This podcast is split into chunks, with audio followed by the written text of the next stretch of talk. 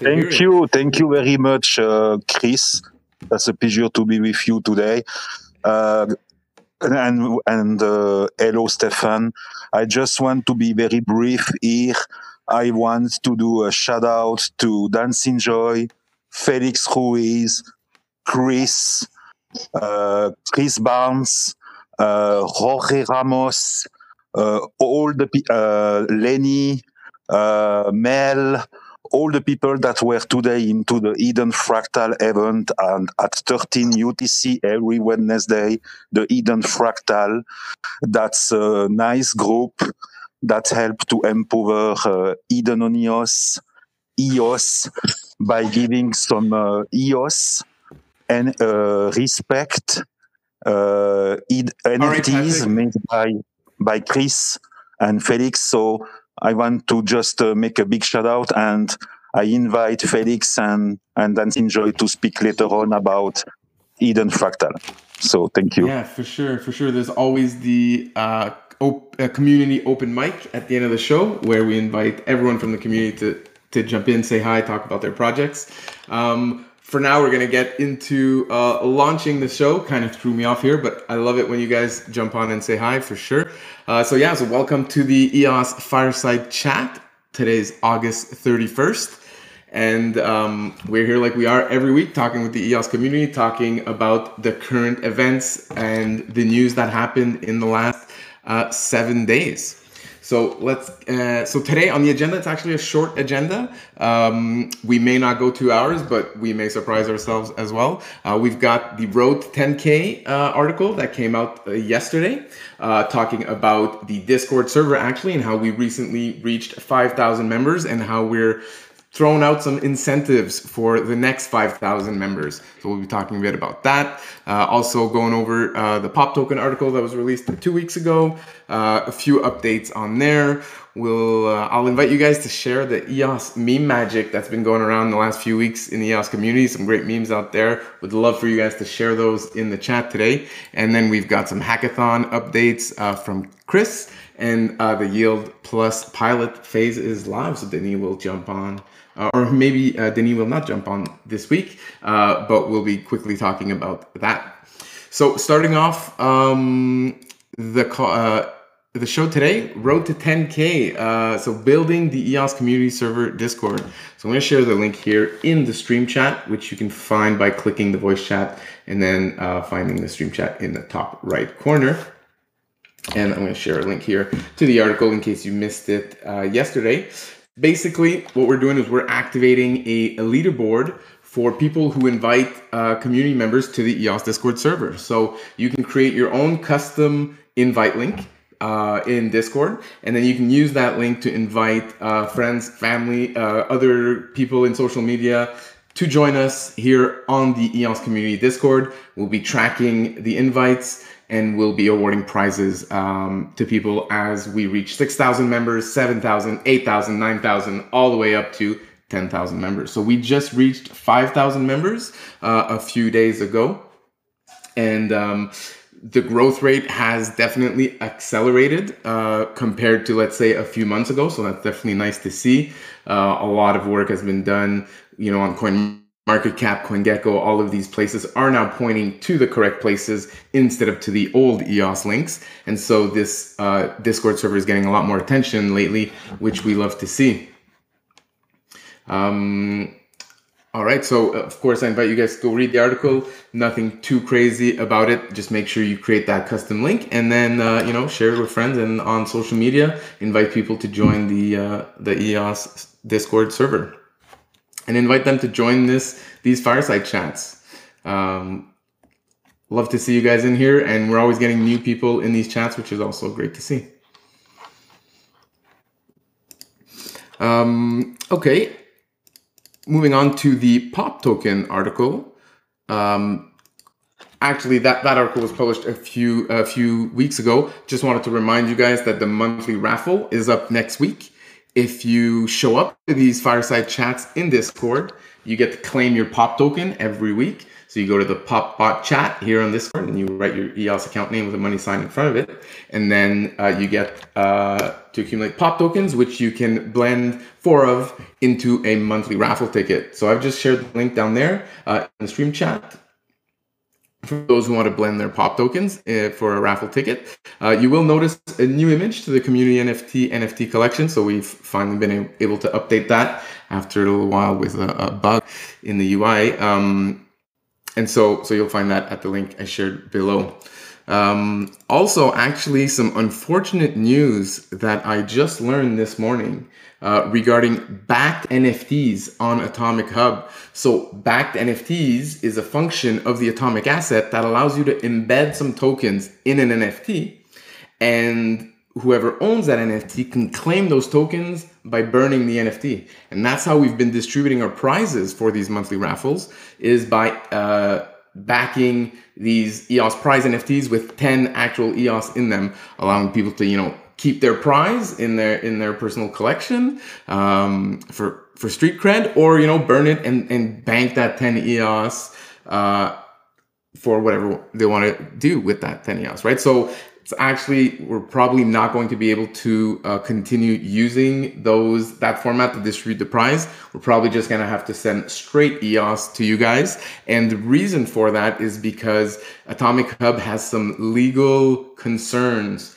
regarding backed assets on their platform. And so while the capacity to back these asset back these NFTs with uh, tokens like EOS or WAX uh, will still be possible on the contract level. So you can still go through blocks, you know, or, or through command line or through the bounty block tool and back your assets that way. However, the Atomic Hub user interface is not going to show them, which kind of ruins the whole point, in my opinion. So they're doing this because backed assets are actually not used very much it has very low usage compared to all of the other types of NFTs that exist out there. So, and then there's some legal considerations where NFTs may be considered uh, regulated differently in the crypto space compared to fungible tokens like for example wax or eos or bitcoin right so because of these potential uh, you know regulations coming down the atomic hub team prefers to just avoid that headache and just phase out the backed assets uh, from uh, from their platform. So that's going to impact a bit how, how uh, we distribute our prizes, which is too bad because I really enjoyed these uh, these trophies backed with EOS that we were able to hand out. Anyways, um, not too big of a deal, but I figured I, would mention it uh, while we were talking uh, about these monthly raffles. All right, hey, yeah. Steph. So like I said, yes. Hi. Real quick, could you provide like uh is there some more info on that um that I could read yeah, on? There is. There is. I don't have the link super handy right now, but um Jonah from Atomic Hub did do a interview recently and um on YouTube and I watched it earlier today the clip let me i'm gonna find it real quick and i'll share in the chat there when i do uh, but there's not too much information known yet outside of what I just shared. And um, but there is what did they say? They did invite me to join this Friday at 19 UTC, a Twitter Spaces event where Jonah will address the community questions and concerns regarding any updates we're planning. So if you want to learn more, that's where you can learn more. And as for the video, I just found it here and I'm going to share it in the stream chat right there. Thank you. Were you planning on using back tokens or, or are you already using back tokens?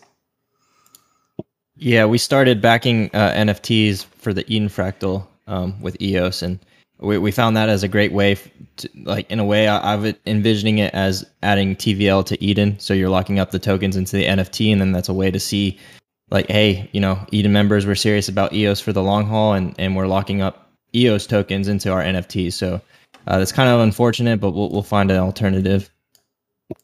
So you know you can still do it, especially if you're you know displaying them on your own platform. Then that would be fine. But of course, the fun is to see your NFTs alongside all the other NFTs when you're visiting Atomic Hub. So uh, yeah, seems like for now it's uh, it's gonna be the end of backed backed NFTs. What's the okay? CAC here in the chat asks, what's the difference between tokens slash coins and backed NFTs? The NFT is worthless, just has the value of the underlying coins. Sounds ridiculous. Yeah, it's yeah. I mean, you know, then we can go. We can debate the merits of this regulation or how to interpret what is a fungible token, what is a non fungible token, etc. and stuff. Um, I guess I guess those are those would be good questions to ask uh, the Atomic Hub team on Friday if you want to learn more about their stance on that. I couldn't really, uh, I can't offer more more color than that really. All right, yeah. So um, EOS memes. I've seen a lot of you guys in here sharing some great memes uh, in the last week or two about EOS. Um, you know, we are streaming this show on Twitter, on YouTube, on Facebook. And the way Yana has it set up is that the stream chat is part of what you see when you watch the stream. So for those that can't be in Discord with us, although I encourage you to join us on Discord, you know, you can still watch us on these other streams. It's it's nice for them watching, uh, you know, the, the visual visual visually uh, to see a bunch of memes strolling in the stream chat. So definitely encourage you guys to uh, you know share some memes from time to time as uh, as your way of contributing you know to this fireside chat. Uh, I always enjoy seeing these hilarious memes. Um, for example, this this pump it one from Marty B, a classic classic crypto meme with Yves's face edited into it. Slightly freaky for me to, to look at, but uh, high high quality edits and high quality memes for sure.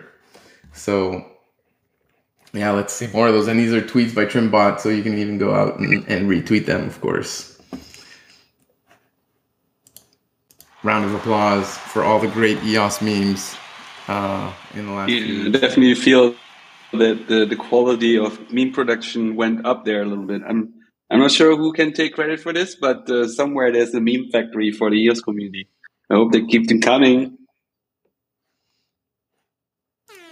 Yeah, absolutely we had uh, we had Dave on our team actually get in there and remaster a meme earlier this week, which he he loved the meme, but it was too low quality for his standards. So we got uh, got in there and remastered it high def. It was really great.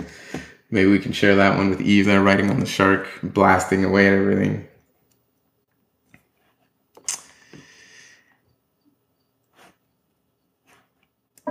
All right. Oh, Pabio, I'm gonna have to server mute you. But thanks uh, for joining the fireside. Um, yeah, it's Chris yeah, baby, Barnes the in the best meme. house. Yeah, baby. um, Chris Barnes, you want to share some uh, hackathon updates with us?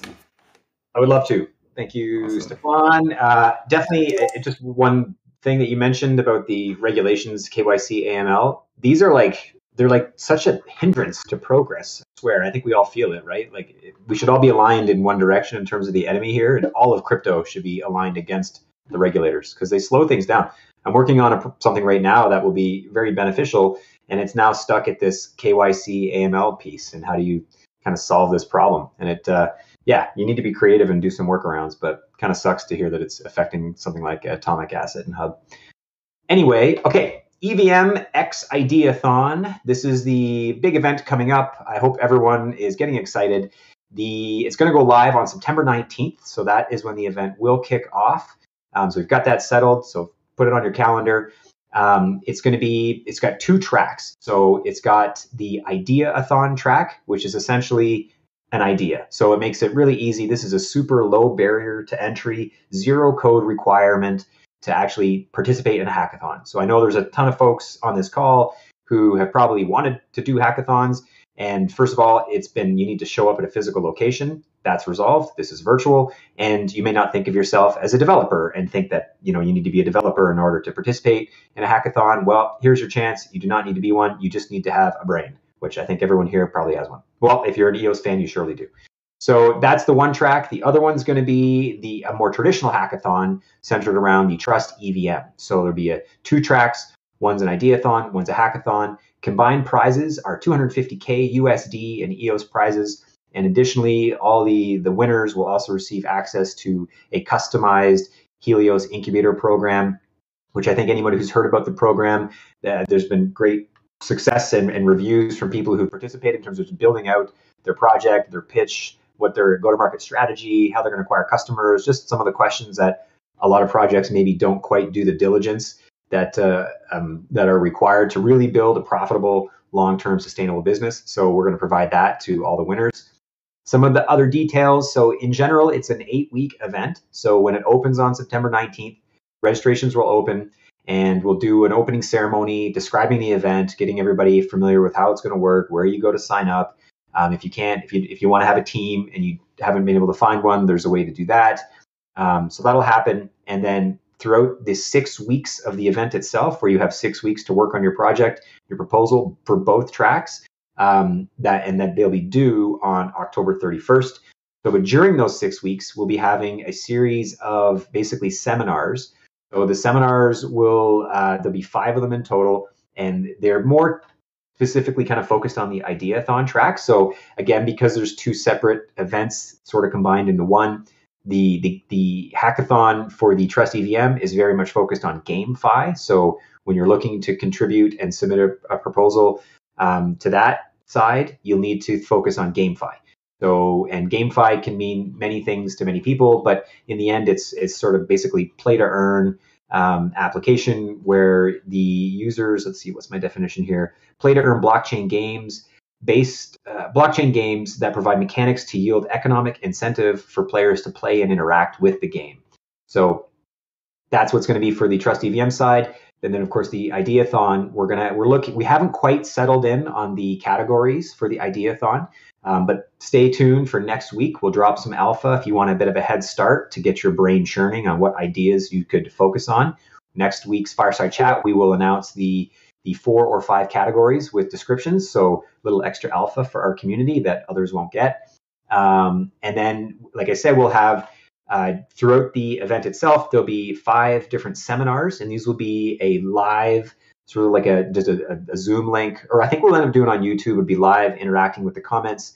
We'll do a design thinking workshop, which is sort of something step one. If you're thinking about an idea, what are the do's and don'ts of coming up with an idea that could be turned into an actual project? So that'll be step one. Then we'll do an EOS slash Antelope technical overview. That will be because even though your idea doesn't need to have any code, one of the judging criteria is feasibility. Like, can you actually build this thing? Can it be built on EOS or, or Antelope? And so that was something you will need to kind of factor into your idea. So even though there's no code required, you do kind of need to have some sort of semblance of feasibility that can actually be built. And we'll do a tokenomics gamification workshop so folks can get more acquainted with the ideas of if you are going to include a token and taking uh, taking advantage of that aspect of a blockchain tokens, then that'll give you a, a high level view of that to consider in your idea. Then finally, we'll do a pitch deck workshop, which is the the whole ideathon is going to culminate in a live Sharks Tank style event where folks will present live to hopefully a ton of us watching um, to the judging and basically be judged live, ask some questions, and have the winners sort of decided in real time in this live event, which will be delivering a pitch like you would to a VC. So you want to create that pitch. So we'll do a session on a pitch deck workshop. And then there will also be an additional uh, session on community development and marketing. And so, as you want to consider how you're going to acquire customers and who is your target customer and how you're going to build out this idea, if it was to get built, um, this will help you there. So, that's quite a bit. And uh, I don't want to give away too much of the details. So, in terms of the categories and the judging and pieces that you really want to consider to how you're going to win this, um, that will come later. So, stay tuned to these fireside chats because this is where we're dropping the alpha. Yeah,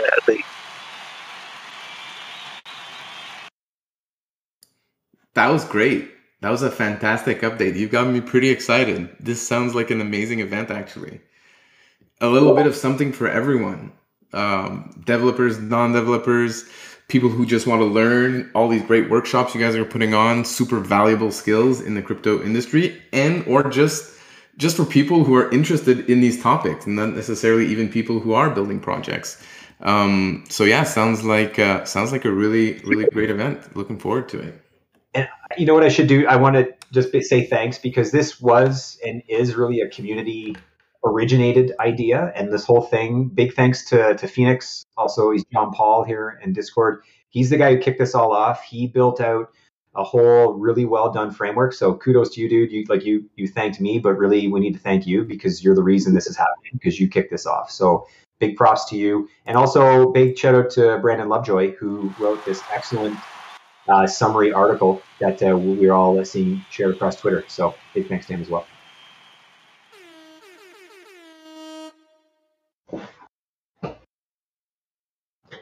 Yeah, great stuff. Great stuff. Um, yeah, I, I might actually have to now join and participate. I, I remember many months ago I said, "Oh, that'd be great to have a hackathon for for non devs like myself to participate in." And then when you were talking, explaining all the things, I was like, "Oh, I'm gonna have to join now." And I was like, "Oh, do I have time? I'm pretty busy. I don't know." And then I was like, "Ah, maybe I won't join." But then, but then I actually do want to present uh, Shark's Tank style, uh, like do my pitch and my idea to all of these players in the EOS ecosystem. That sounds really fun. I want to just get on that stage and give it a shot. So uh, yeah, so maybe maybe I will after all.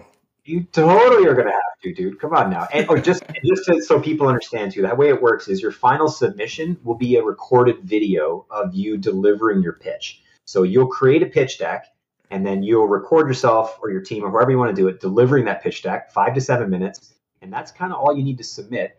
Those will get reviewed because we've got two weeks worth of judging basically so those will all get reviewed and then at the last day on november 14th i believe is when we'll have it so that the top of each of the categories so we won't have decided who first second third is and they'll get the chance then to pitch live. So first you do a recording create a deck we pick you and then you do it live and I think that could be you, Steph. Wow, that sounds uh, that sounds really nice. Great, great format, actually.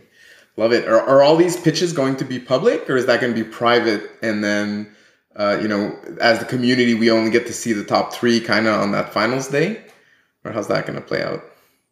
I think I think they're all public. So we're using DevPost yeah. as the um, as a platform. So I'm pretty sure they're all there. And what we'd like to do too is during those two weeks when we're deliberating as judges, we don't want them to be dead air time. So we want to kind of really like this is the idea, even though this is our first attempt at this, kind of want to make it a big event. And so during that two week judging, I think we'd like to do some like almost live review. You can watch the judges go through it, the comments they make, like try to do some interaction during the judging period itself. So ideally, yeah, all these pitches will be made public to everybody. So on DevHub is cool. ability for community to vote on projects. Uh, so during that live period, since everything's public, the community can also chime in and browse through everything and kind of give their little rubber stamp on whatever they feel they enjoy the most. Very cool. Very cool. Yeah, looking looking forward to it. It's gonna be dope. For sure. Oh, actually, one thing, Chris, I, I don't know if you slipped up or if uh, I misunderstood, but you said there was 250k USD in prizes. Um, on the tweet here from ENF today, it says 125k. I must Do have. you know what that's about? I, I don't know. My math and my brain decided to times it by two. Yeah, it's 125. Thank you. So two tracks. Yeah, yeah, two tracks, 125. It's a 75k for the Ideathon and 50k for the Trust EVM Hackathon. Wow, so the Ideathon has more prize money available than the hackathon. Yep. Wow. Um, yeah, that's great. That's great. Hope to see hope to see a lot of you guys in here joining these fireside chats. Give it a give it a shot. Um, yeah, sounds fun, and, and I'm I'm really looking forward to seeing these pitches. Anyone anyone here planning on joining? Maybe jump in here. Say say hi. Um. So I guess we don't know the the the the the guidelines or the the topic for this for the ideathon yet? That's going to be released on the 19th is that how it goes? Well no i'm gonna i'm gonna drop that next week. So we're gonna give an advance. So they, those who are on this i mean of course it might get shared on twitter and youtube but generally speaking we want to give kind of advanced alpha to this community. This is our most loyal group so you guys get the extra time to think about your ideas. But there'll be four or five categories with the intention of making them basically as broad as possible. Because the whole one of the big things here, part of the, the EOS comeback, is bringing back the eyeballs of people who are outside of our community or who have kind of sloughed EOS off, and we want to we want people to come back with a fresh look. So that's why if you look at the name, it doesn't actually mention EOS or Trust as like it's EVM is generic. So in the top of someone's email inbox when they get this, and they might be in mm-hmm. Ethereum they're going to look at that and not immediately just delete the email. They might open it up and read through it. So we want to have as much participation as possible so that the topics are going to be as broad as possible so everybody's idea can be included. So it does two things. Brings in a ton more people, we hope, gets everybody who's here to engage because everyone's got some sort of idea. And the other thing is there might be some wicked ideas that come out of this. And these actually might like these could turn into actual projects that get built on EOS. So the, the, the long-term play that this could turn into, like there might be a second follow-on hackathon that's deliberately about taking these ideas and coding them. Like this, you know, this is just step one of what could be a long, a long project to really deliver value to our ecosystem. Very cool, very cool. So that you said there was going to be four categories. So uh, four or five, not quite the five, so we're just hammering out the details and the descriptions of each, but we're real close. So next week we'll have it ready. And then a certain amount of prize money per per category. Um, very cool, very cool. Yeah. Looking forward yeah, to it.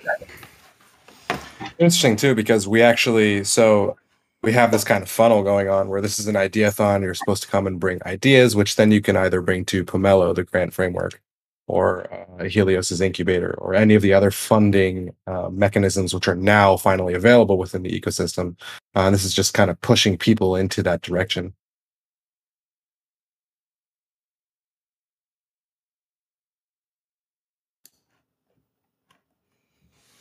Yeah, it's all it's all coming together nicely for sure.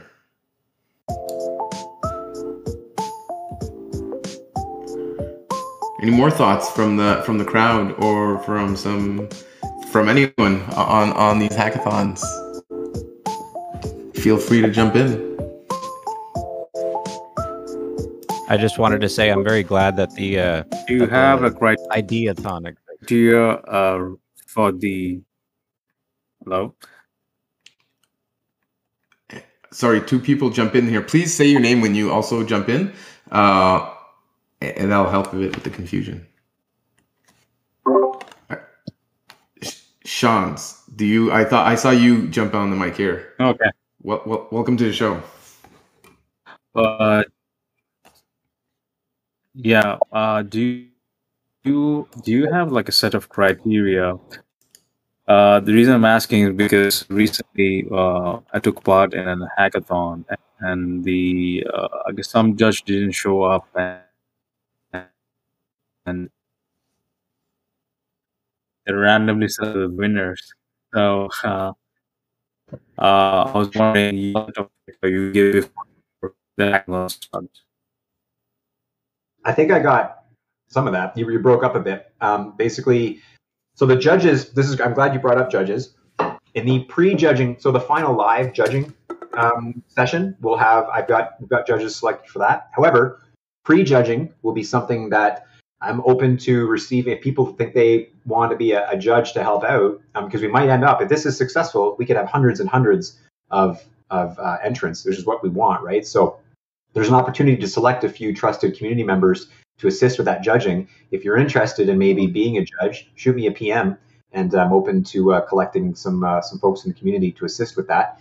Uh, in terms of randomly picking winners, that will not happen. There's no chance. We're gonna we're gonna pick, especially because it's live for the ideathon. So that would look pretty sketch. We just flip a dice. no, no but, I was, go ahead. Sorry, yeah. sorry, Doug. The voice broke up. I was asking criteria criteria for for, for judging. Yeah. Yeah. So there there will be criteria. That's what I was saying. So I'm gonna we're gonna announce uh, the categories next week and then probably the criteria the week after. But most certainly there will be specific deliberate criteria for both the Trust EVM hackathon and the Ideathon. So they won't be quite the same between the two tracks, but absolutely there will be criteria that will have uh, weighted voting um, based on each criteria. Yeah.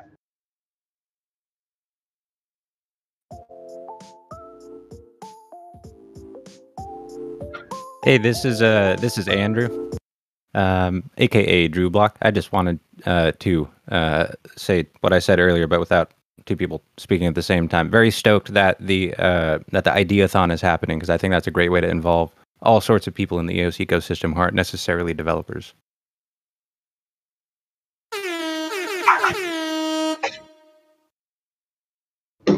Even the dog getting in there cheering on the ideathon. Love it. Thanks, uh, thanks for jumping in here, Andrew.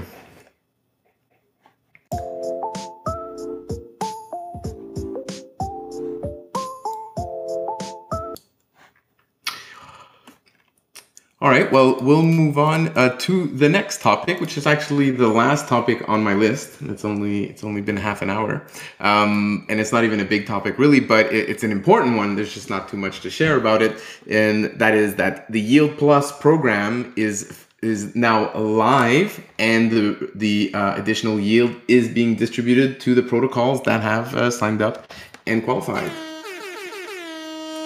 So, congrats. Um, congrats to the Yield Plus team. You know, they they did a great blue paper, really thorough, maybe the one of the most thorough uh, blue papers or analysis, you know, document in all of crypto researching these yield uh, incentive programs, uh, and then they were able to deliver um, on this Yield Plus pro- pro- program fairly quickly. So it's great to see, you know, from uh, from idea to market, and now the Yield Plus program is live, and um, extra rewards are being distributed to the protocols. Unfortunately, I don't think Denis is with us this week. Um, I would have loved to, to hear about hear about it from him a bit, uh, but um, yeah, if anyone else here has any thoughts to share on Yield Plus, uh, yeah, feel free to do that. I was. It's too bad Denny's not here because I wanted to ask. Um, I noticed like DeFi Box has four separate individually qualifying uh, applications, I guess, out of the seven that are there so far. And I was wondering if that is was that like intended that a single a single project like DeFi Box could have multiple recipient um, aspects to pull into that because I think that's a, it's neat if that's intentional. Well, it seems like it must be intentional, but certainly good to let I think um, the other potential DeFi apps out there to kind of keep that in mind that you can have multiple submissions to receive the yield, not just your overarching DApp. Yeah, exactly. So um, I've, already, I've actually discussed this with uh, Denis. So I think I think I can answer is that these yield programs are designed not to re- to reward a, the protocol in its, its entirety, but different DeFi applications. So if we look here at tokenyield.io, Yeah, which is where you can see op- it's the opposite. Uh, so it's not the DeFi application; it's the DeFi protocol. So a single uh, under the umbrella of a single application, there could be multiple protocols and mul- multiple strategies. So it, it's really there. Each protocol has its own unique smart contract. It has its own unique deposit con uh, account that's being tracked with the the time based uh, oracles, and that that's kind of why because you could launch all of the they're they're all separate products. They don't like interface with each other directly. Like uh, DeFi box swap is the swap, so that's only calculating the USDT and the EOS in their swap pools. And then DeFi box USN is um, stablecoin generation, so minting stablecoins against EOS collateral. So for that one, just EOS collateral uh, in in the pool that's minting stablecoins is being calculated. Um, the DeFi box lending is for uh, lending collateral, which is a different bucket for uh, deposits. And then DeFi box balance, I'm less familiar with. I think that's their stable swap pool. So that would be like their USDT and USN swap pool. It's it's it's separate from DeFi box swap because it's more. It uses a different algorithm, um, more similar to Curve, uh, because it's meant for like kind assets. So like either a stable coin to a stable coin swap or like a, a, a wrapped like Ethereum to another wrapped Ethereum, like where there wouldn't be any slippage. So that that type of swap. So they're they're different products, but under the same umbrella. Kind of like if you think of like YFI. YFI has got dozens of different strategies, and each of them have their own like deposit contracts, and they're all kind of separated. So that, that's Denny could probably explain this much better than I, but that's the general idea: is that they're all separate products. They just happen to all live under the same umbrella, and any other protocol or any other application would be able to do the same thing if they had multiple protocols. so they get rewarded four times. Is But like, if, if you combined all of their TVL, you would get the same number. So where it really will, will matter is there's a cap to how much TVL uh, is, is rewarded. So the cap is set at six million EOS of TVL, and I guess DeFi box swap is the only one that's a little bit close. Um, so that's where it would really kind of factor in is is hitting the caps. So having it separated uh, allows. That's what I mean. They can hit the cap on. They can hit hit the cap four times. Yeah. So DFS, I think, has some lending products and things like that. So they it really depends on also how um, modular the, their like whole sys- ecosystem is. So I don't know why DFS. Uh, I haven't been following them too closely, um, but I know they have a lending product, for example, which is separate from their swap. So I'm uh, I could ask Denis about that, but uh, any any project that has multiple smart contracts, multiple deposit accounts, it, it they're, they're essentially separate products. That makes sense. Cool. Do do we know what Newdex product is? I mean, it's the only TVL that's counting for Newdex would be uh, order like it, since it's order book driven, you would have to have like limit orders on file, and, and those are probably what's being uh, calculated as their TVL. So, like if you have buy limit orders using EOS or USDT, or sell limit orders with EOS or USDT, those are in, in a in a in a in a contract. I was looking trying to figure out what they were doing, but that, okay, that makes a lot of sense. Thank you. Yeah, because otherwise the EOS is like in your account. Like if you wanted to buy a box token off Newdex, like like your tokens are either in your wallet or or you set like a limit order and you're waiting for the price to like go down or up so you it triggers your order. That would be the only way that your TVL would count on Newdex.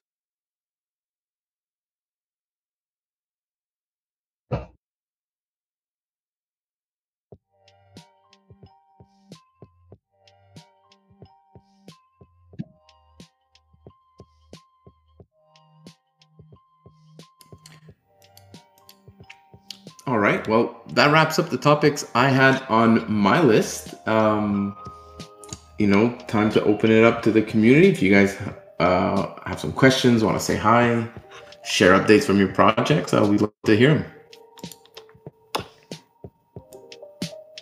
Hey, this is Andrew. I have a, uh, a quick question about the Yield Plus. And uh, that's, uh, as I understand it currently, it's uh, EOS and USD. Um, any idea on timelines for uh, bringing in other tokens to the uh, sort of TVL figures? Uh, I don't. So it really, I don't know. If, the idea with using only the the hardest assets are they're really hard to inflate or manipulate. So, um, like any native token on, on EOS, for example, doesn't probably have the liquidity depth to really not be easily manipulated and moved, and also. Um, there was a considered effort to not include derivative assets because derivative assets you could essentially turn one dollar into ten dollars of TVL. And like there was a big story a couple weeks ago about the Solana DeFi ecosystem, how like out of ten billion dollars of TVL, it was really only like two billion. It was just being uh, like token like TVL is being counted multiple times because of a derivative token. So a, a good example is if if I deposit EOS collateral into Pizza Lend, I get a, a, a token back, a PZ EOS token, which is like it's redeemable one to one for EOS uh, because it's just like a receipt token. Like it, it just signifies that I deposited an EOS into the lending contract. So the EOS in that lending contract is already being calculated for TVL. As you start adding new whitelist tokens, like if you added a derivative token like PZ Pizza, and there was utility, and you could like had swap pool liquidity, it's really not new TVL. It's like a derivative of another TVL. So that's kind of like a house of cards that you'll see in a, in a lot of other DeFi ecosystems. And it's really gameable. Um, so that was kind of the reason to stick to hard assets. I would assume that um, the EVM token would likely uh, be whitelisted, and then like wrapped.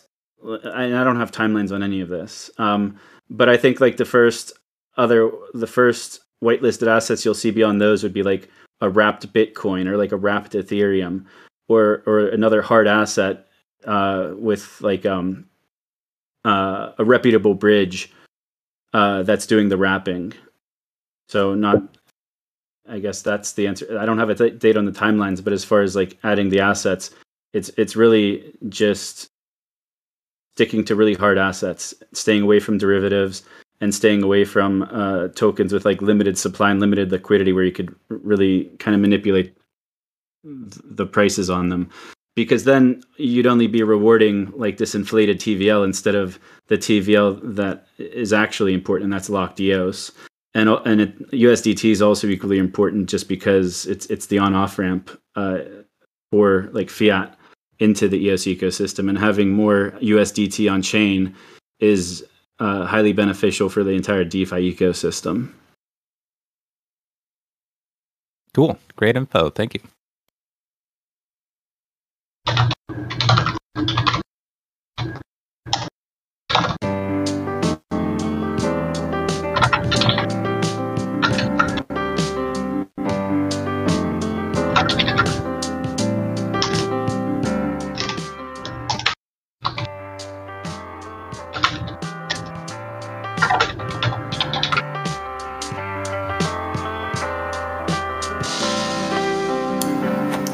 Chris. You were the one typing.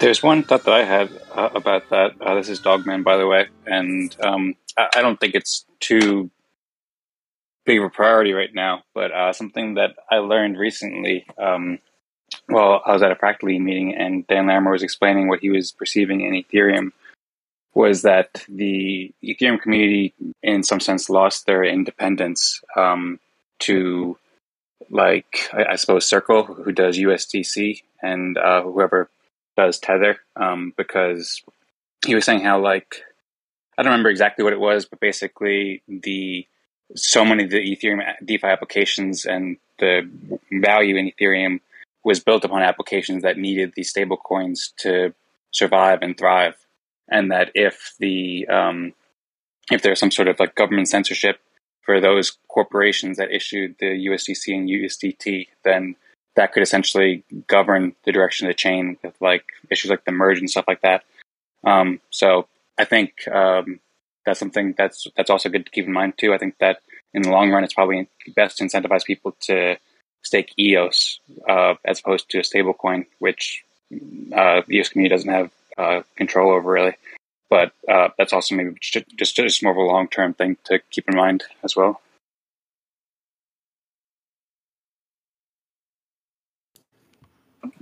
Does that make sense?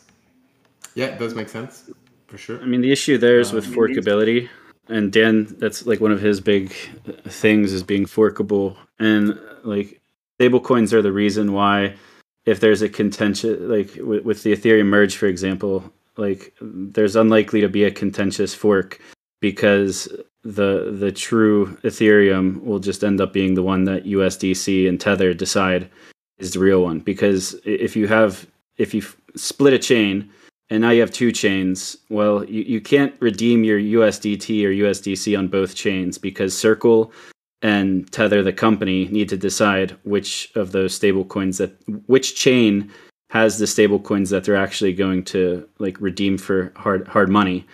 Uh, but it, it, goes beyond just stable coins too, like wrapped Bitcoin, like WBTC on ETH. It, it's the most liquid, highest market cap uh, wrapped Bitcoin that there is, and um, the the company behind that that I think it's BitGo that does the the custody for WBTC. They're only going to if there were a chain split with the merge, they're only going to redeem Bitcoin on one of those chains. So it, it's it's bigger than just stable coins too. It's it's just like wrapped assets in general, or any asset that's backed by another asset on some other chain. Like it, it makes it very difficult to, to fork because the hard assets are only redeemable on, on one chain.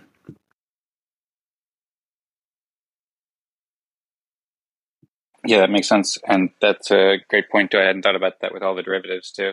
but yeah, I think in general, And like NFTs too. Like think about it. Like or, or, uh, the NFTs are going to be split if you cha- split a chain. So like it, it's kind of like it's it's it's beyond stablecoins. Let's just say that. Yeah, for sure. That makes sense. I, I, I I think it could be thought kind of like a balance between like like independence and like uh, I suppose collaboration or like just potential to grow to some extent. Because like if you are able to get people to stake EOS as opposed to USDT, or then that gives the EOS community more independence. But obviously, there's lots of derivatives and stablecoins and stuff like that. So it, it, it's just a good thing to keep in mind too. I think to try to find the right balance going forward.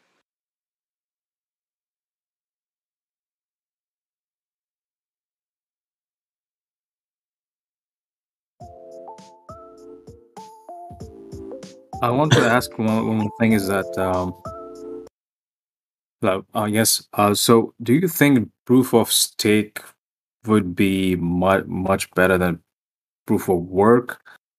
Um, like, what are your thoughts and opinion about it? Oh, pretty easy question. proof of stake or proof of work? Um, I mean, personally, my personal beliefs on that is I think there's going to be one proof of work chain that remains standing. That's going to be Bitcoin, and all other chains are going to be proof of stake of some sort. That's my opinion on that. I'd love to hear other opinions on it. I mean, in terms of security, um, what do you think that this change would, would cause any problems in future?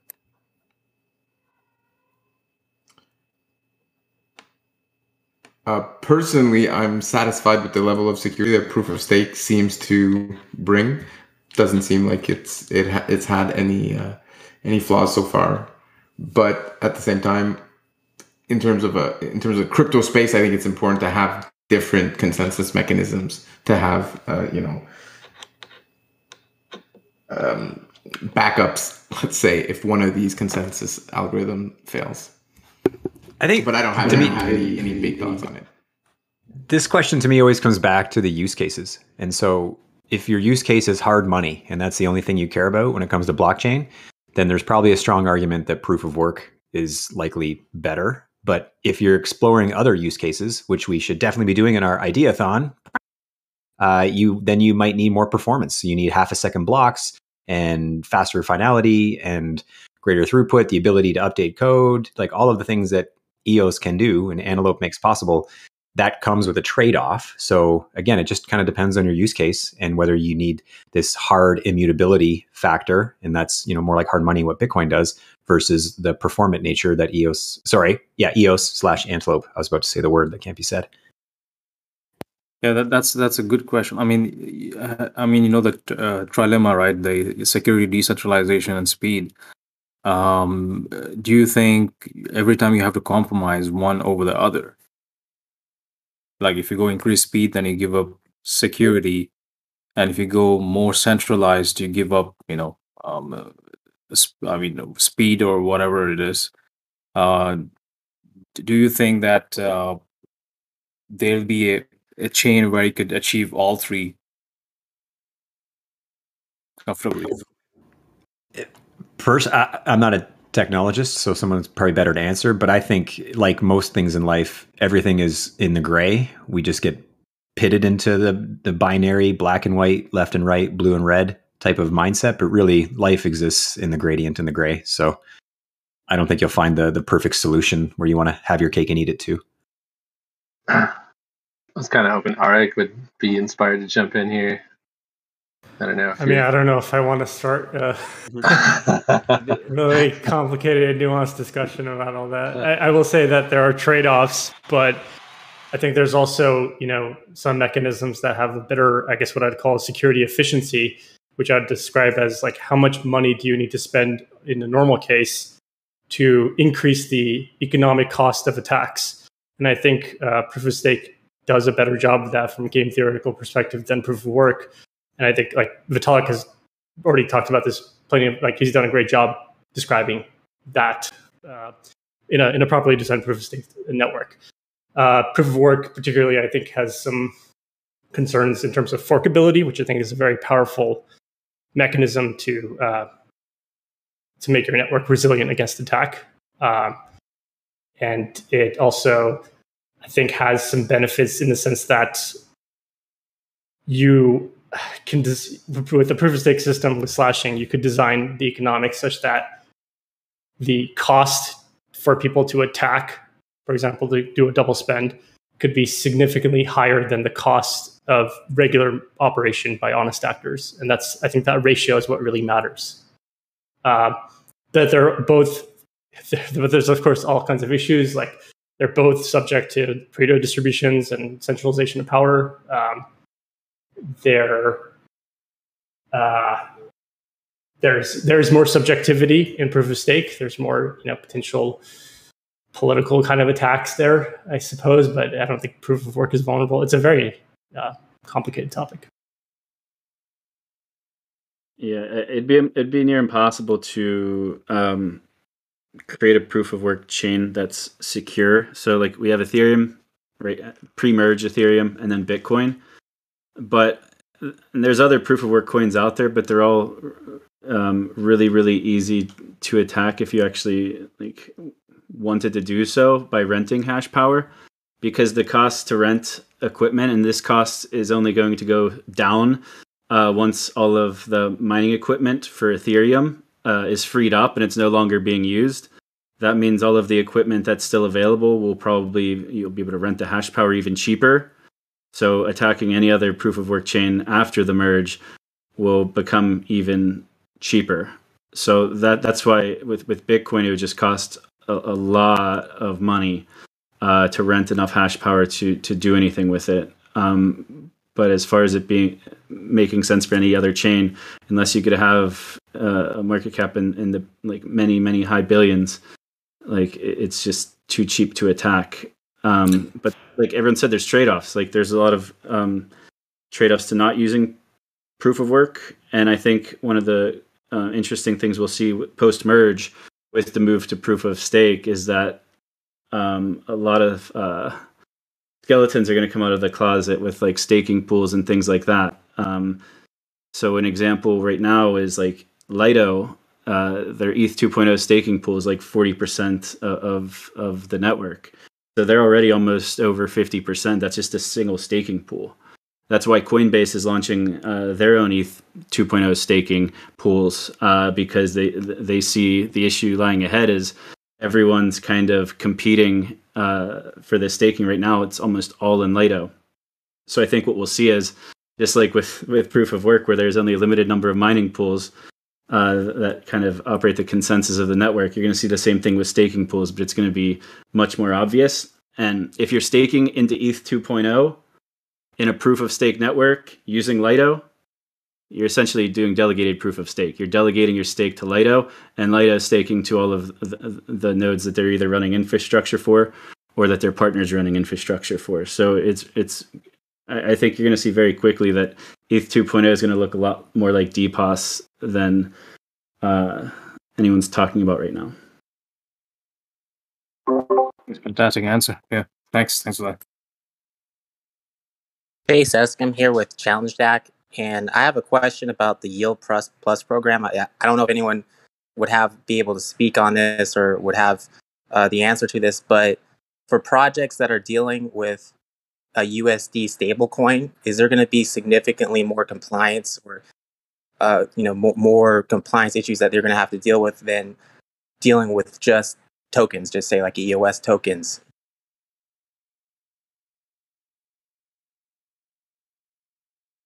I, I don't understand the question. Yeah, I'm not sure I understand the question, but I believe that the answer is no. There should be no difference between uh, whether or not uh, you deal in EOS or in or, or in the stablecoin in USDT. Okay, but I'm so not really sure what you mean by the compliance side of things. Getting into the Apple Store, getting into Android, uh, you know, extra loopholes uh, for you know if you're dealing in, in a USD stable to- coin versus just you know a, a crypto token.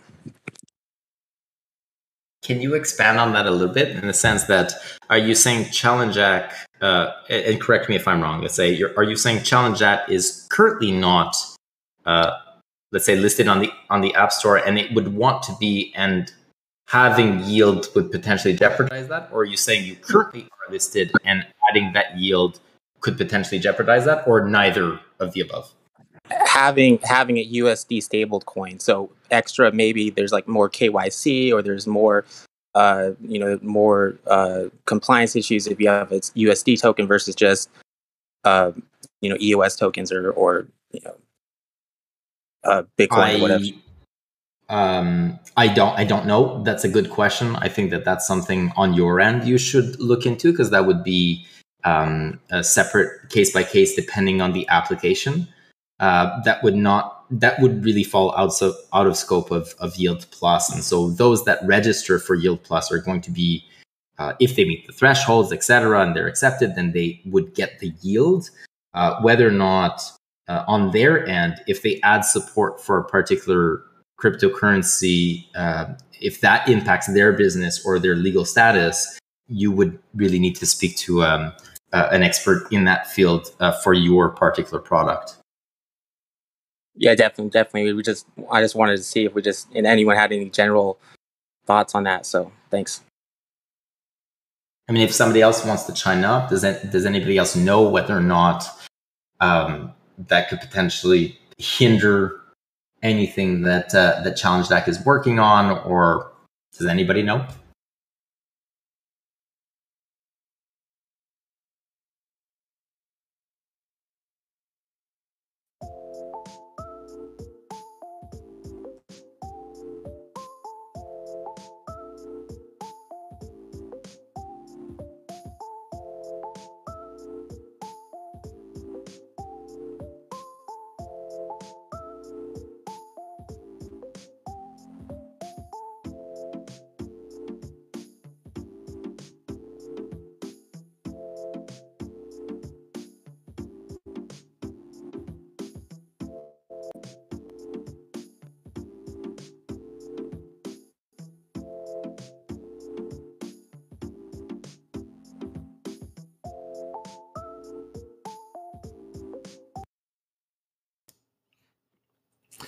All right.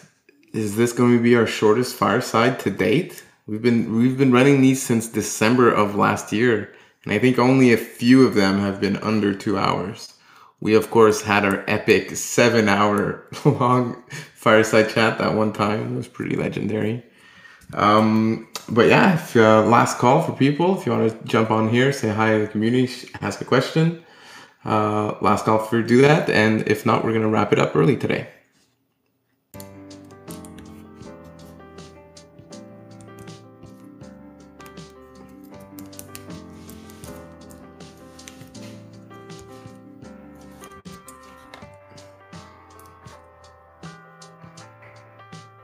Yeah, Aiden seems surprised here.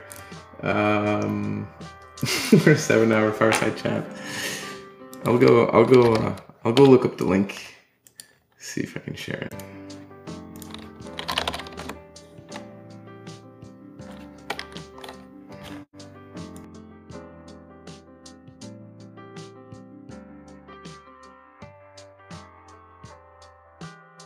So common, like I don't know, can be basic question. Um, how does ENF uh, fund itself and the projects?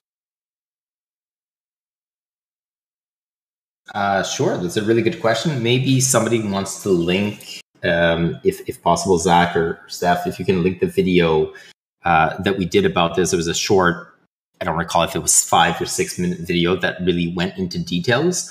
Uh, but the TLDR is uh, the block producers uh, reignited or ignited, I should say, uh, inflation uh, going into the saving account uh, roughly a year ago. And uh, that inflation drips at a 2% rate. The It goes into EOSIO.saving. The ENF can then request funding from that bucket. It requires a 15 out of 21 consensus approval. Um, and this is how it funds its um, its operations essentially and everything that is subsequent to that.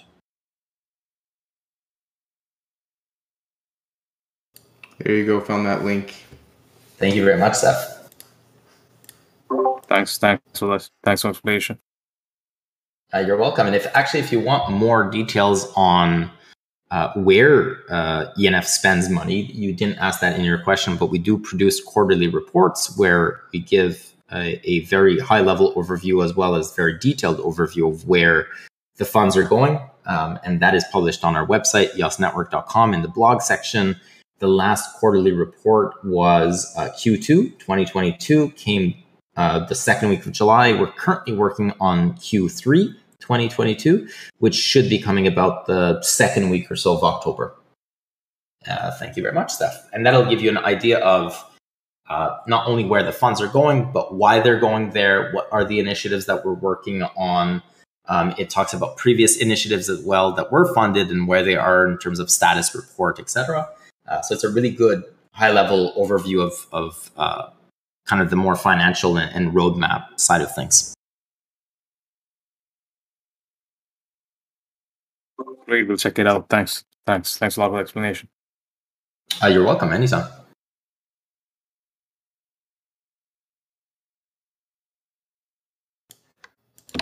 And here's the link to the epic fireside chat of March 2nd. The seven hour chat. It was uh, a lot of discussion on, on Fractally. I think this was the, the fireside right after the white paper release, if I remember correctly. But uh, I, I personally enjoy the two hour fireside chats a bit more than the seven hour ones, and so does my girlfriend.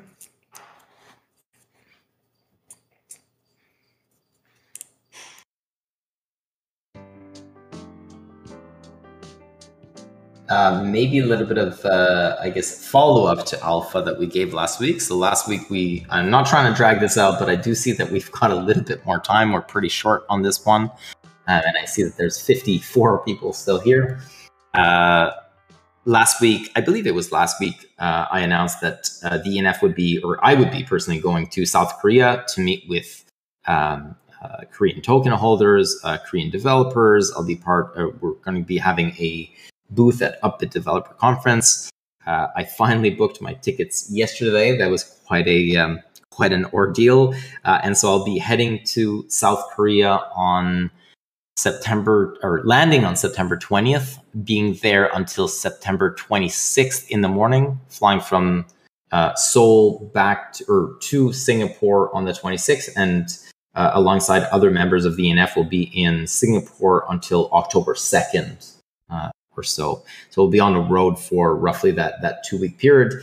Uh, if any of you are in Singapore or in Seoul or Busan um, during that period of time, uh, feel free to hit us up. Uh, and we'd love to be able to meet, talk in person, and such. Uh, this is what these events are all about.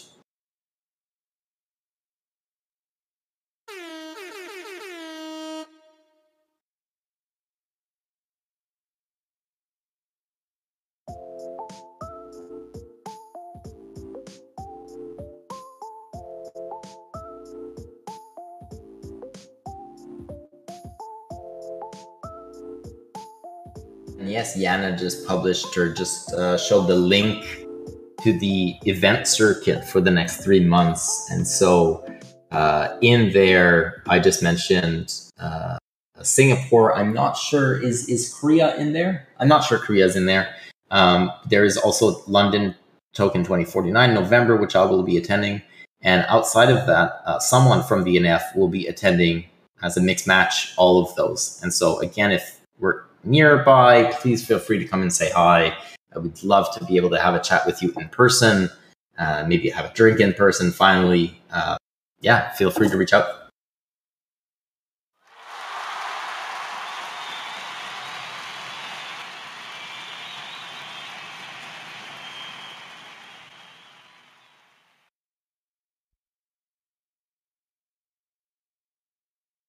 Hey, Morton, Matt D. Um, yeah, we we just read pop tokens here on the fireside chat. It is kind of a nod to the POAPs uh, that exist uh, elsewhere in the in the ecosystem. Uh, but these pop tokens are proof of participation. So in order to prove that you were here right now for this uh, for this fireside chat, you need to go in the PopBot chat and write your EOS account name with the money sign in front of it, and then that'll sign you up uh, for the Pop Token NFT, which I distribute once uh, once this show is over. So interesting little tidbit, uh, Steph. You just mentioned that it is an ode to the POAP tokens or POPE, or I'm not too sure how to pronounce that. Uh, I was speaking with um, some VCs yesterday, and they actually brought up your POP token and how they like that initiative and how it reminded them of the POAP or POPE token. And so the POP token is actually getting the eyes of uh, VCs around the blockchain ecosystem. No joke. Full disclosure, I did not know what POAP or POPE tokens were prior to that call yesterday. And so, um, yeah, pretty interesting. Just name dropping uh, that you're on v- calls with VCs in the context of the pop token. I like it. I like it a lot. I, well, that that's alpha. There you go, alpha.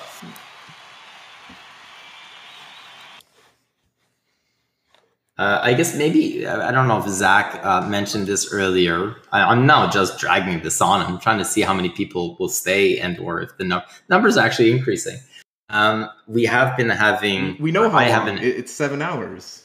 Yeah, I have been having calls with a lot of uh, VCs, but let me let me reposition this um, because we did talk about this. Ooh, we did talk about this in uh, one of the interviews I did the other day. Um, the the people that we talk to, uh, we need to cater our message to them, right? Not everybody is where we are. The majority of people do not participate in these fireside chats every week. Uh, they don't spend 24 hours a day, seven days a week, 365 days a year in EOS. A lot of the people that we are now talking to are outsiders to EOS. They are outside of the EOS uh, echo chamber and or bubble, and so the message that we uh, deliver to them and or the things that they would like to know about us are very particular to them. And i think i mentioned this um, or i did mention this I, I, had a whole video about reaching consensus um, if you want to share that early on when the enf was formed. A big part in how you can form partnerships and or how you can create relationships is to meet the other person where they are. So you don't expect them to meet you where you are you meet them where they are. And once you're both there then you can start walking a path together. And so people may be questioning why we talk about certain things or we broach about certain subjects or that we, you know, that we spend some time talking about, uh, let's say the history of, of EOS, because it really depends where the other person is. It depends where that recipient is, where they are in their journey. And if ideally we want them to understand uh, and appreciate and see the value that we have in EOS, the most effective way possible is to meet them where they are. And so we've been having a lot of calls with uh, stakeholders across the ecosystem inside of EOS. But what's really exciting is we've been having a lot of calls outside of EOS. And I'm going to share a little story uh, because this is part of the you know, part of the calls that we're having.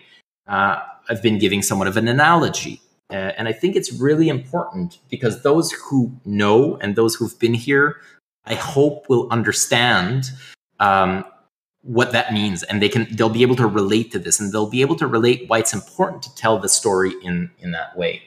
Uh, and so if last year when the enf came about uh, eos was very much in distress. Eos was a distressed asset and i liken it to somewhat a patient in a hospital um, bleeding to death on the floor and not only are people walking by this patient and ignoring the patient, but many people are actually walking by the patient, kicking and spitting on it as they walk by. Like that's how bad things were. Um, and it's really important to put this in context because when we're speaking to people, they don't necessarily know that. And depending on who we speak to, either they think that EOS was dead. Um, and they they're surprised that EOS is alive. That is one of the you know, messages that we we get when we reach out to people. Um, another narrative that we hear is that they associate EOS to being a scam. And it's really important to address that because you can't, you know, that was a narrative and that is branding that is real. That is something that we needed to address. That is something that we needed to confront early on with the ENF. Um, and although the majority of the people on this call have heard this a year or so ago, some people are just hearing this for the first time. And so if the idea was that it was that the the uh, the patient, EOS, uh, a year ago was this, this dying patient on the floor. People are walking by, kicking and spitting on it. Things have changed considerably since then. The patient has now been stabilized. The patient is now walking. The patient is actually in pretty good shape now. A lot of what we didn't have last year and what were gaps in our in our ecosystem have now been filled. A lot of those functions have now been automated a lot of the foundations, and I, you know, no, no pun intended, have been laid. And EOS now finds itself in a position where the patient is stable. A lot of that first year was all about stability, creating stability, putting EOS back in a position where it should have been four years ago. And it doesn't matter why it wasn't uh, there so much so, because we could talk about that at length. What matters is that it's now there that those foundations are now solid. That patient is now stabilized and that patient is walking. And a year ago, when Zach and I first started this, um, and for the longest time, it was only Zach and I because the majority of people did not want to take that risk in coming back to EOS again. And so it's not so much by choice that we were only two. Um, it, it was kind of the default. And so we had to go out to stakeholders, talk to them, um, understand what brought them here in the first place, perhaps four years ago, understand where maybe there were trends and patterns in, in, terms of why people originally had an inkling for EOS and why they wanted to dedicate their their time and or their their their assets to EOS. And so we started seeing buckets form. We started seeing uh, patterns and trends on what really attracted people over. And that's really what formed the base of our priorities. And that's what we started working on. And for the first little while, I'd say five months or so, it was very difficult to actually get anybody on the phone. Um, a lot of people just weren't interested. They'd been burned in the past for whatever reason, and they were just not interested in, in coming back. They were, you know, good riddance type of thing. And I would say that uh, in the last six months or so, and maybe more so seven or eight months or so, things started changing very rapidly. You saw first very prominently with the coalition joining. And so people also question why is there so much emphasis on the coalition? We're supposed to be EOS. We shouldn't be talking about others. You're missing the point. EOS never had allies. EOS never had pa- partners it's incredibly important for an ecosystem to be able to thrive, to have partners, to have allies, to have partnerships, and to have people where you're working on a common goal and you're able to split that workload and you're working towards a common vision. That is incredibly important and that's incredibly bullish. If you can recognize how much value that has and how much space that creates for EOS to be able to innovate and to be able to take its rightful, respectable place again in the top ranks, that, that, that is a key, key, key piece. And so we started seeing that with the coalition forming. And then over a period of time, when we were reaching out to VCs and we're reaching out to externals, people outside of, and I mentioned this the other day, it's kind of the reverse onion. The idea being we started off in a place and we've been having to add layers to this. We started off very bare bones. The patient is dying, it's bleeding on the floor, and we're adding band aids to it. And then we're adding uh, whatever it may be to it. And that one of that first layers that was really important, obviously the inner core is the community. Having these discussions with people on the fireside chat weekly, having a lot of our meetings being recorded, published, um, and and uh, available to all very transparently is a part of that too. Basically, working on our inner core, this EOS community, the actual EOS community, um, was a key component to that. And two of the buckets that we created, or two of the initiatives that we created, and or that we we help fund and that we support, being Eden and Pomelo, really give a space for community members. Um, and so our three pillars at the onset that we heard from stakeholders were that of uh, funding, community, and development. And uh, Pomelo and Eden really touch upon the three of those pillars in, in various ways because it gives the chance to the community to have a voice and to have a weight with that voice and to be funded alongside that voice. These are buckets whereby I call them undirected funding, where the ENF sponsors, the ENF provides the funds, but the actual fund uh, deployment and the ultimate fund outreach or, or where the funds land is directed by the community. it really does give the power back into the hands of the community. And the data that we're gathering gathering from that is very, very relevant. It's extremely good. And so we started working on that inner core, working on um, um, ensuring that this community could start seeing value directly, very directly, and very tangibly again. That second layer being the greater EOS.IO family, which was just rebranded to Antelope, um, and, and having gone through that process of rebranding as well, and why that was important, how this is important to these stakeholders as well outside of these outside of EOS to the other chains in the greater Antelope family, and why having that Antelope family is so important for EOS as well, and why that creates so much value for EOS. That was that second layer. And reaching out to VCs and reaching out to external partners afterwards, that let's say that third layer, give or take, or another layer that you're adding to the onion, we've seen a significant shift in the last couple of months, whereby a year ago, people wouldn't take our calls. Six months ago, people started taking our calls, other foundations, other externals, not having to do with EOS, other third parties, um, you know, outside of blockchain, inside of blockchain, but outside of our, you know, our own larger, let's say, echo chamber uh, within Antelope. And more recently, in the last month or so, uh, a lot of these externals have now been reaching out to us. And the amount of leverage and the amount of value that they see in EOS now, having gone from a distressed asset to what they're now calling an undervalued asset, and what that means, and what's currently being worked on um, with the different initiatives, and what we are we, what we are setting ourselves up for year two.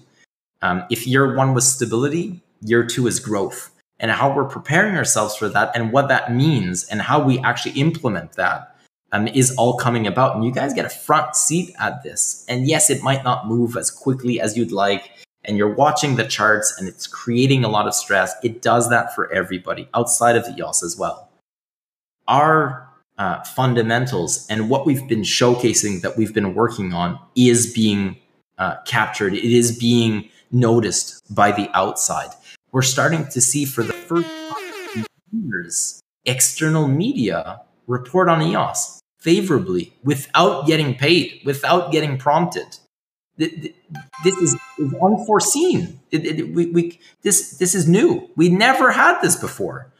People are starting to take notice that EOS is sitting on a tremendous asset, on a huge community of community members, of developers. There's tremendous value that's locked in here that is now uh, starting to get looked at and starting to looked at from a VC point of view as well, because people can start to see that they can get in on the ground one of an L1 that is four years old, battle tested, no downtime, compared to, uh, without naming names, competitors out there that have a significant hard time staying uh, up and online they're seeing this as a tremendous opportunity and they're now the ones reaching out. And we now have the leverage in this market whereby everybody else is having a hard time because they got into liabilities during the bull market and they're not having to you know absorb those liabilities. We didn't have any. The EOS community didn't sit on any liabilities, which was one of the downsides because we didn't have partnerships, but those are now starting to form. And those, once they hit the power and, and what they will represent and the amount of value that they will add will be nothing like we've ever seen before because we've never been in this position before. EOS was never in a position to make partnerships before. This, this is completely new that we've never had that opportunity. Um, and I'll end with that. That kind of gives you a glimpse of what I've been working on um, in the background a little bit more.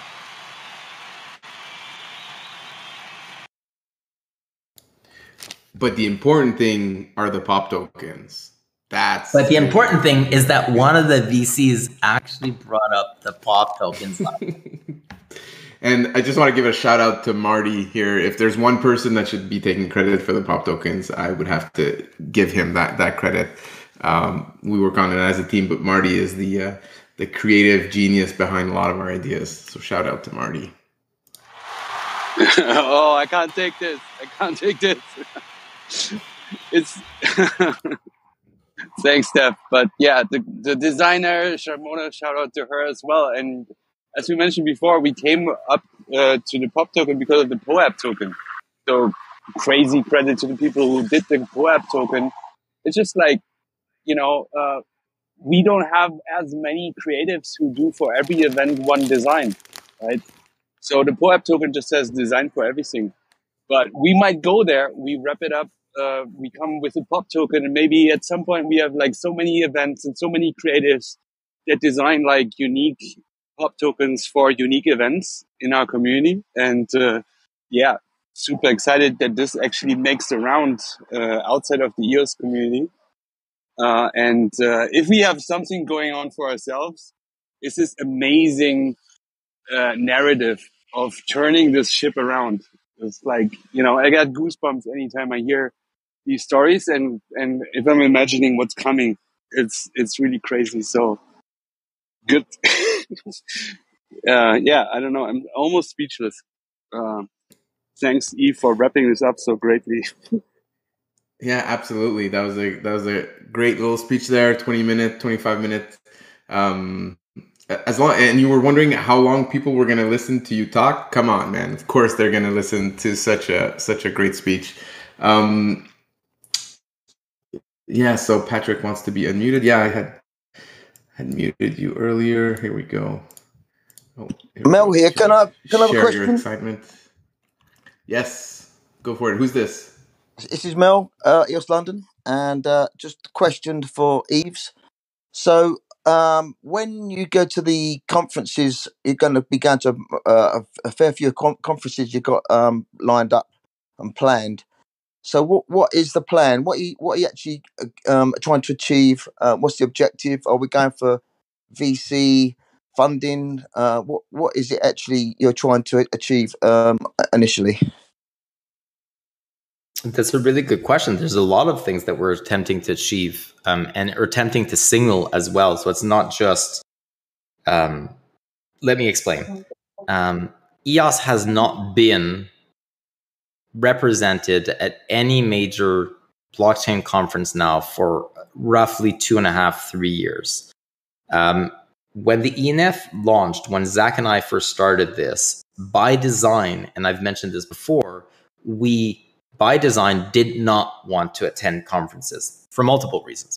One is we're a man, we're a team of two. Um, whatever time that we spend on the road, and this is incredibly taxing, and it really puts everything else behind, means that we weren't working on on the core uh, within the ENF, and so we just really didn't have the time. That is a huge reason.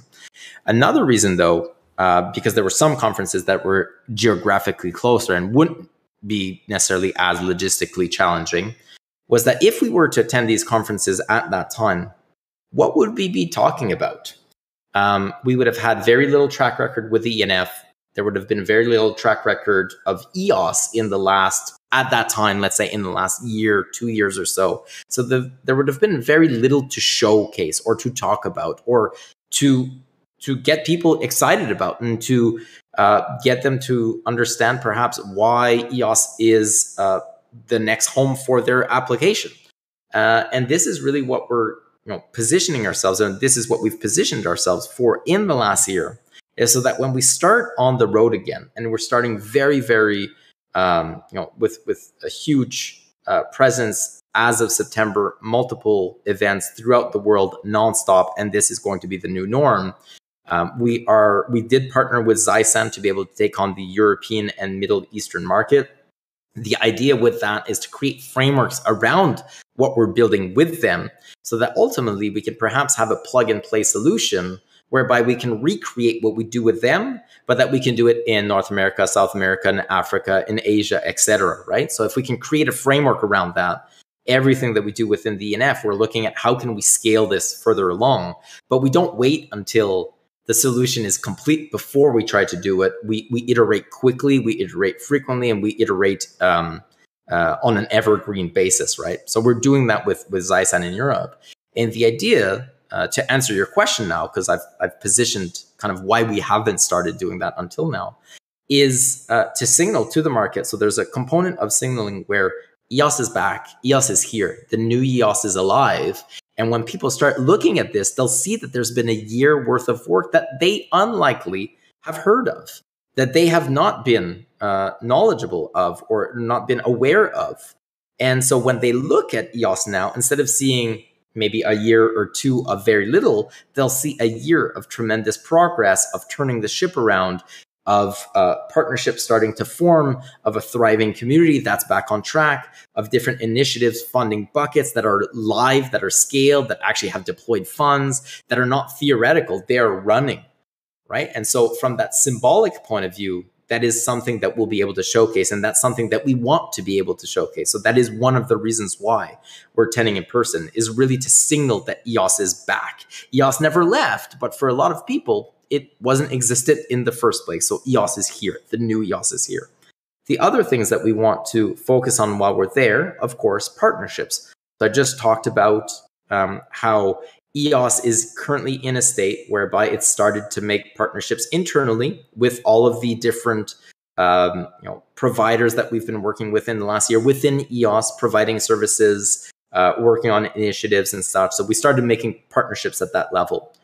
Started making partnerships outside of EOS with that you know the greater Antelope ecosystem and with these with these events with these conferences a lot of the external partnerships so new people that are coming from the outside because that's ultimately what we need to work towards is getting new people into eos getting new people building on eos seeing the value of eos our goal is not necessarily to get the band back together. That's somewhat limited in terms of scope and that's really thinking very small term what we're looking to do, and you see that in the events that we're attending, is a mix between blockchain events and traditional Web2 events. Because even outside of our own ecosystem and just inside of the blockchain ecosystem, getting people to come in, getting people to deploy on EOS, getting people to um, you know join the community uh, in, in various ways, shapes, or forms, that's great. But where there's a tremendous opportunity is also to position EOS for the greater Web2 space right now in terms of you know blockchain developers blockchain ecosystem stakeholders and such that represents a an incredibly small percentage of the actual market share out there. It is still very much an echo chamber. So people like to say that eos is in its own echo chamber blockchain is also in its own echo chamber. And being able to position eos for that market share so that when there's a new wave of participants that come, the EOS is there on the top of their list of one of the chains that they'd like to look at, explore, deploy to, join, contribute to, et cetera, et cetera, that we're at top of mind. And this is what a lot of these conferences are built towards. Having an in-person presence, being able to make connections, being able to create the, the basis of those partnerships, being able to showcase what we're working on, what our roadmap is, how they potentially contribute, finding that intersect between what somebody is good at, what the system needs, and what they can get compensated for, and essentially showcasing that we have those initiatives in place to be able to do that for them in a very easy, efficient manner, and that we can scale th- those those initiatives already essentially are scalable. That is really the goal of joining these conferences. It's ultimately to get more people into EOS. What an amazing answer that was. Hope we recorded that.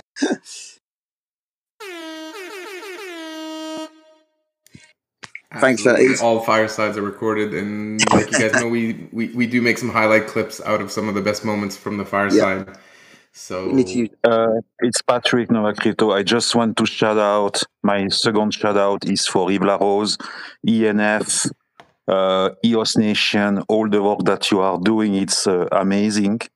And uh, I recommend all the people to watch the video with Zyzen Global, with Red Out There Pool, because he's a partner with uh, ENF and he will be on the event boots. He has the answer, the message for every people. That could be an investor. That could be someone interested about the tech. That can that can be someone that has still in mind the period with block block one. So I encourage the people to see the video with uh, Zyzen Global that was released uh, last week, August twenty third. That was a nice interview. Uh, a good, a great man, very reliable, and uh, also a leader of Core Plus. So that was a nice interview. So I encourage you to to see that. And yeah, EOS never dies. EOS EOS is the most battle tested uh, blockchain. Is this it, it, this is the settlement layer that it should be, and with Yield Plus, Trust EVM, all that uh, together, we will have a more token value locked, something uh, very um, reliable and uh, with Antelope engine, Web3 solutions. So the future is great for EOS. EOS never dies. Yeah, baby. Yeah, baby. Question: You mentioned uh, block, block one there, uh, uh, Patrick, and does anyone know is um, profile profile still a thing, or have we got a variant of it? All I got for you are Uh, sound effects. Block one. Uh, the answer is the answer is no. Uh, the team that was working on this left Block One a while back, and it was never really a thing. That was just. Uh, I'll end it at that. Al- Mel- alongside Mel- everything else, uh, alongside everything else, it's something that did not materialize. Well, I Block would one is gone. future is in Propa our is hands. gone.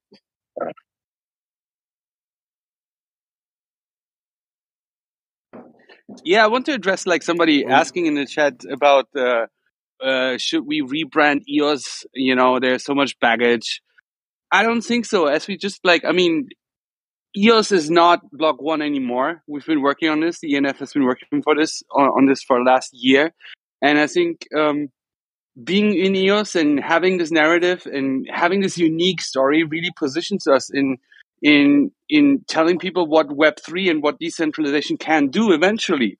Sure, it might take some more time. You know, it's not as coordinated as some VC powered L ones or other projects. You know, but in the end, in the long term, I think that's something that's really in our favor that we can tell this story, that we can see like how things really develop and that we can also create this like hard, tight knit community that's uh, taking responsibility and is staying even in hard times, right? Um, I think that's really valuable, and I'm really proud to be part of this. And everybody on this call should be. Uh, let me address this as well, uh, because I have a slightly different take on it. Everything that you just said, I agree. And I think that ultimately, that's likely what's going to happen. Uh, but let me give the caveat. So, when we uh, started off the rebranding process for EOS.io, which ultimately led to Antelope, one of the things that we knew is that if you look at the rebranding from a spectrum perspective, zero being you do absolutely nothing, and a hundred being you actually change the token ticker. That's pretty much kind of the ultimate. Um, and so, if somebody has actually something over a hundred that's more than changing the token ticker, please chime in. But let's let's start off with the premise that zero is you do nothing, a hundred is you change the token ticker. The way that we've been approaching the rebrand and the way that we've been approaching market research is very meticulous. We uh, have been through the ENF uh, essentially gathering data as our existing uh, our existence uh, accrues. We've been looking at how the market reacts to everything that we've been doing. And step by step, we've been moving closer to that ultimate, let's say, 100 of changing the token ticker. However, I do believe that we don't need to go that far. I don't think that the data right now showcases that that's the case. Having said that, where does it stop? Does it stop at 50? Does it stop at 60, at 70? What does that even mean? If 100 is maybe changing the token ticker, maybe 80 is uh, something similar to Polygon and Matic, which we talked about months ago. Right now, the data doesn't seem to corroborate that we would even need to go that far. Having said that, the data may corroborate that, and we may determine that that is, you know, on, up until where we'd like to go. Right now, what we've seen is that we just rebranded uh, to Antelope, and so we removed that legacy of EOS.io. Another key milestone will be on September 21st when we hard fork away, or when we consensus upgrade, essentially, and that anybody who's not running Leap 3.1 would effectively be out of sync with the network. That symbolically has also a lot of meaning because now there is no other alternative than to run Leap, which is the community uh, led version of Antelope. And so people cannot be running, uh, let's say, EOS.io uh, 2.0.13 or 2.1 or whatever that may be and still be synced with the mainnet. So it's very symbolic while also being very formal. We will continue gathering data to see how the market reacts and whether or not we need to continue down that path of rebranding, ultimately working towards that 100, which I do not believe we need at this stage, and even the 80. Um, if I liken that to a Polygon slash Matic type of rebrand, I do not believe we need at this stage based on what we're already seeing out there. Having said that, we don't know. So we continue accumulating data.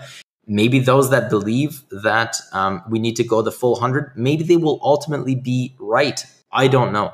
Our direction is guided by data, it's guided by the community sentiment, it's guided by what we are seeing when we're opening doors, when people are reaching out, it's guided by metrics, uh, either through Eden, through Pomelo, through the grant framework, et cetera, et cetera. Uh, and so it's not necessarily decided, it's not done yet. But ultimately, uh, as you guys are here, we will keep you informed about that progress. Right now, likely it ends with the the hard fork, but I don't know. Ask me, ask me a week or two weeks after that hard fork how I feel about that at that time and what the market is telling us at that time.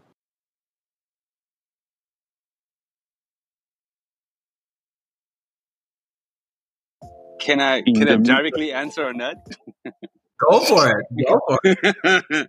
yeah, well, I don't think the one. It's just the answer was a little more complex than simple. No, I. So I just want to add I, that. I get it. I get it.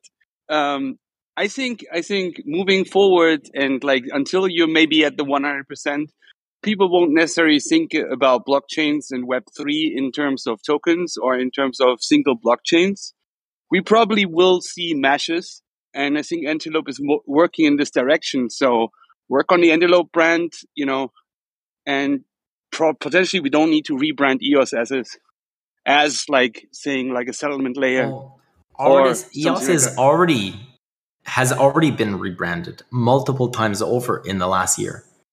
A brand doesn't necessarily need to be the name associated to it. A part of that about the the feeling ticket. that people you- get. That is just Yes, the token about the ticker. 100%. The brand Yeah, of the 100%. EOS is significantly different than it was last year. Even though EOS is still the word, the brand of EOS, the overwhelming, encompassing brand of what that represents, has changed significantly in the last year.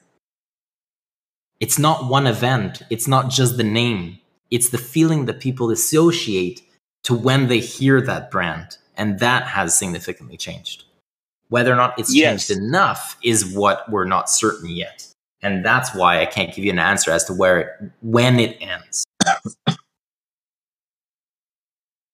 Yes, and I 100% agree on this. I'm just saying, like, if we do a full rebrand, we lose all this story. We lose, like, there's a cut somewhere. I think that that won't be transport transported. Uh, so that's the only thing where I think you don't need that. And and I'm just was referring to the 100% changing the Hmm. token ticker. That was the 100%. I mean, that is I a said. position, right? Probably not. That's it. So, so we, we hear that position on both sides. Some people say it's necessary, and other people say, like yourselves, that it's not. Um, and uh, you, you, both people are likely right to a certain extent. Uh, what is our job as the NF is to figure out where's that threshold where that little extra incremental uh, amount of effort is is just not worthwhile. The ROI is just not high enough that there are other priorities that can be undertaken, which will ultimately give you more points um, with a shorter amount of, of of effort. Because one of the things that we've been doing very effectively at the ENF and that people have been recognizing is everything we've been doing is during a bear market. And the capital that we've been deploying and the strategic uh, essential bets that we've been making um, have been uh, very noticeable. The one of the feedbacks that we get quite a lot when people from the outside look in is the surprise and the surprise maybe not the right word the, ato- the astonishment astonishment? Astonishment? Astonishment? Yeah they're astonished. Astonishment. To be astonished. yeah to be astonished of how much we've done with how little capital we had one of the inherent i think uh, now values and properties of eos and strengths overall extreme strengths of this community is uh, its frugality it's having not had anything for four years and now making that dollar stretch as far as the eye can see compared to everybody else out there Uh, and so, in terms of competition, we've never had the luxury of having a treasury as a community and or having access to resources um, as a community. And so we've we've just grown accustomed to doing a lot with very little. And you cannot underestimate the power that that represents uh, because it enables us to be extremely resilient, which is really our second superpower. This thing just won't die. And people are recognizing that the the resilience and the grit in this community alongside the actual tremendous skill sets that is contain- contained with this community is what overwhelmingly um, you know is giving that indication of an undervalued asset uh, and so those two things are, are so so so important as well as part of the you know the overall vision mission and roadmap in the next year that's what people are starting to see um, and they're starting to see it in you know in grand numbers too just to add to that, I think that really well said.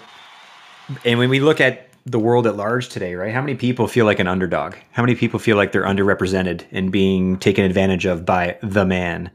And that's like the definition of the plight of the EOS community, where we've basically sticking it to the man now going against our quote unquote creator and doing it on our own. And I think a lot of people in the world are going to be able to gravitate to this non VC, non like we didn't have an ICO. This is a community led thing. And that I think is going to be a really great selling feature when we start to reach out and get the eyeballs and attention of the rest of the crypto world and just world at large. Definitely. For sure. Very much agree.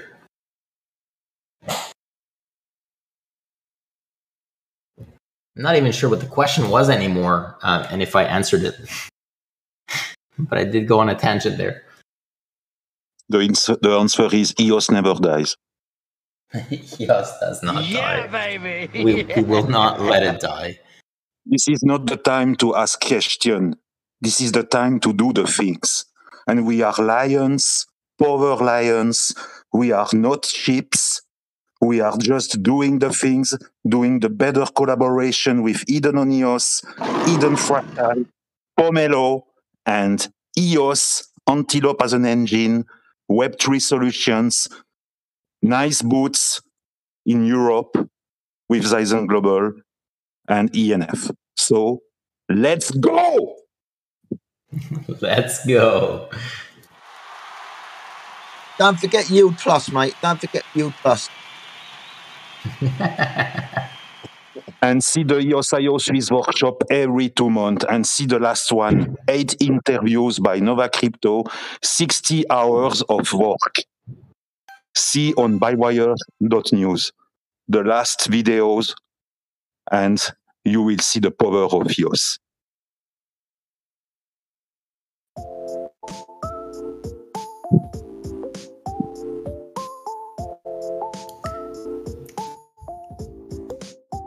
Looks like I was wrong once again. It was not going to be a short fireside chat this week. Sorry. Sorry, not sorry. Sorry, not sorry. I'm Canadian. I have to say sorry. Why stop at the moon when we can go to the universe?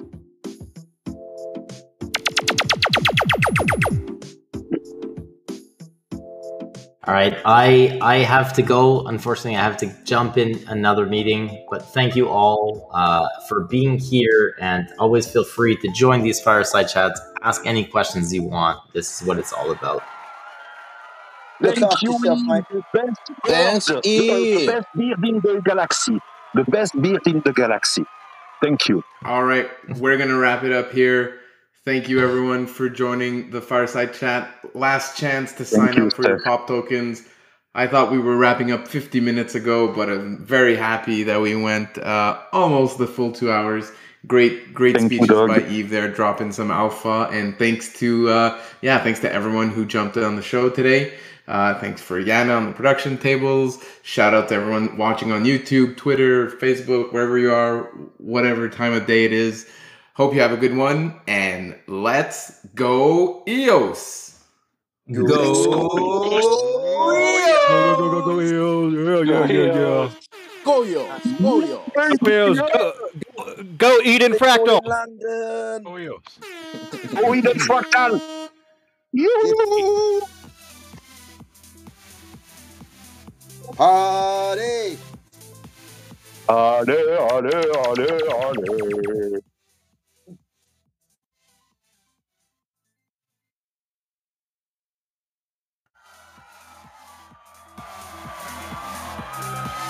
Dios. Dios, Dios, Dios. We are the light.